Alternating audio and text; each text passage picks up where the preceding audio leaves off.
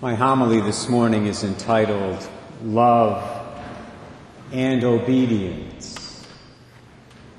Now, in the minds of many people these days, those are two ideas that definitely do not go together spiritually speaking. And this is true even for many Christians. They say they love God. I presume most are sincere in making that assertion. But they also believe that obedience to his commandments is optional. Here, of course, I'm speaking about the Ten Commandments, but also the commandments that Jesus gives us in Scripture and through his church, his other commandments, like the commandment to love your enemies. But Jesus never said that these laws are optional. Quite oppositely, our Lord made a direct connection between love and obedience a lot of times. He did it twice in today's gospel. He began by saying, If you love me, you will keep my commandments. And later on, toward the end, he said, Whoever has my commandments and observes them is the one who loves me. In the Christian life, obedience is supposed to flow from love. It's supposed to be rooted in love, the love of a person, Father Najim has said this many times. A divine person, our Lord and Savior Jesus Christ. That's where our obedience is to be rooted in love of Him. Now, to the extent that that's the case, to the extent that our obedience is rooted in love and love for God, it will actually be easy. Obedience will be easy. But to the extent that our obedience is rooted in obligation or in something else, it will be difficult. Bishop Sheen had a great way of illustrating this. He said, and here I quote, There isn't a driver among us who hasn't broken the law against speeding. I admit I'm guilty. he said, But did you ever lean over your steering wheel and say an act of contrition afterward? Nobody is really sorry for breaking a law unless he gets caught. Sheen was right. Keeping a commandment just for the sake of keeping a commandment doesn't provide a lot of motivation for doing what's right. Whereas keeping a commandment out of love for another person does provide that incentive. Love for God will motivate us to obey Him. And it will lead us to repent when we don't obey Him because we will be conscious of having hurt someone we love. Let me change Bishop Sheen's example just a bit to illustrate the point. Imagine that you broke the speed limit law one day, drove recklessly, and nearly got into a serious accident with your two little children in the back seat of the car. In that case, would you say an act of contrition afterward for speeding? for driving so fast? I don't know if you would, but I would say you should. In fact, I would say you probably need to take that sin to confession. In any event, you'd be far more likely to realize you broke a law and to repent in a situation like that simply because what you did directly affected two people whom you love dearly.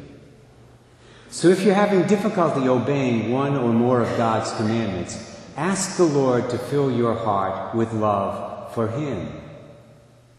I'll tell you, I do that all the time in the midst of my own sins because I know if I love God more, I will obey Him more and sin a lot less. Here we can all take a lesson from Augustine and his experience way back in the fourth century. Most of us know the basic outline of Augustine's story, but for the few who might not.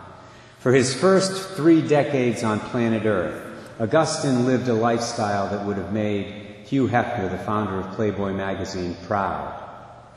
That is to say, for his first three decades on earth, Augustine lived like a hedonist.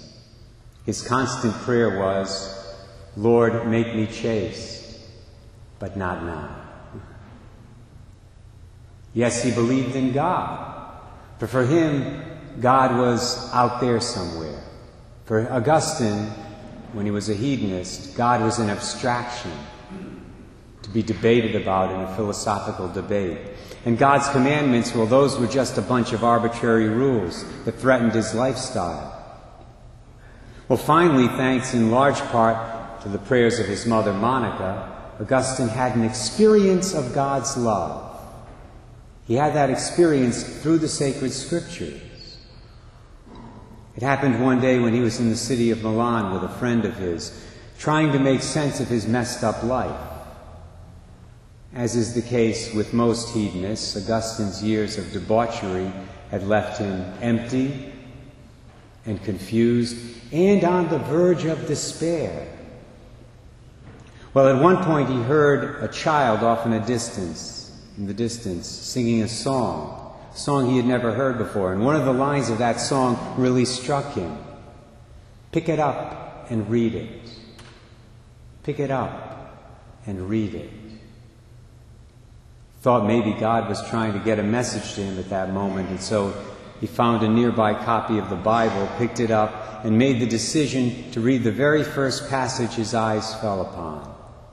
That turned out to be the text from Romans 13, where St. Paul says, Not in carousing and drunkenness, not in sexual excess and lust, not in quarreling and jealousy, rather put on the Lord Jesus Christ and make no provision for the desires of the flesh. At that moment, God reached out to Augustine with his love and with his mercy. And Augustine knew it. He knew it. And that proved to be the turning point of his life. Many, many years later, Reflecting back on his three decades of sin and his subsequent conversion, Augustine wrote this prayer to God, the God that he had clearly fallen in love with. Late have I loved you, O beauty ever ancient, ever new.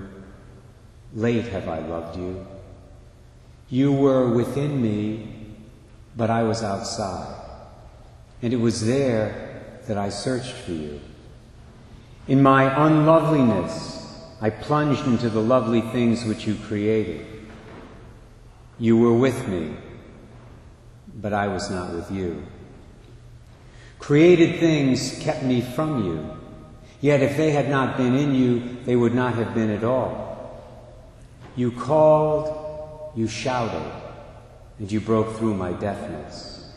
You flashed, you shone, and you dispelled my blindness. You breathed your fragrance on me. I drew in breath, and now I pant for you. I have tasted you, now I hunger and thirst for more. You touched me, and I burned for your peace. It is not a coincidence, my brothers and sisters, that Augustine changed his life in a radically positive way. He was touched by the love of God personally. He began to love God in return. And in response to the love he experienced from God, he was also motivated to obey. And he obeyed so well that he eventually became a saint. It's my prayer today that we will all follow that very same pattern in our own lives.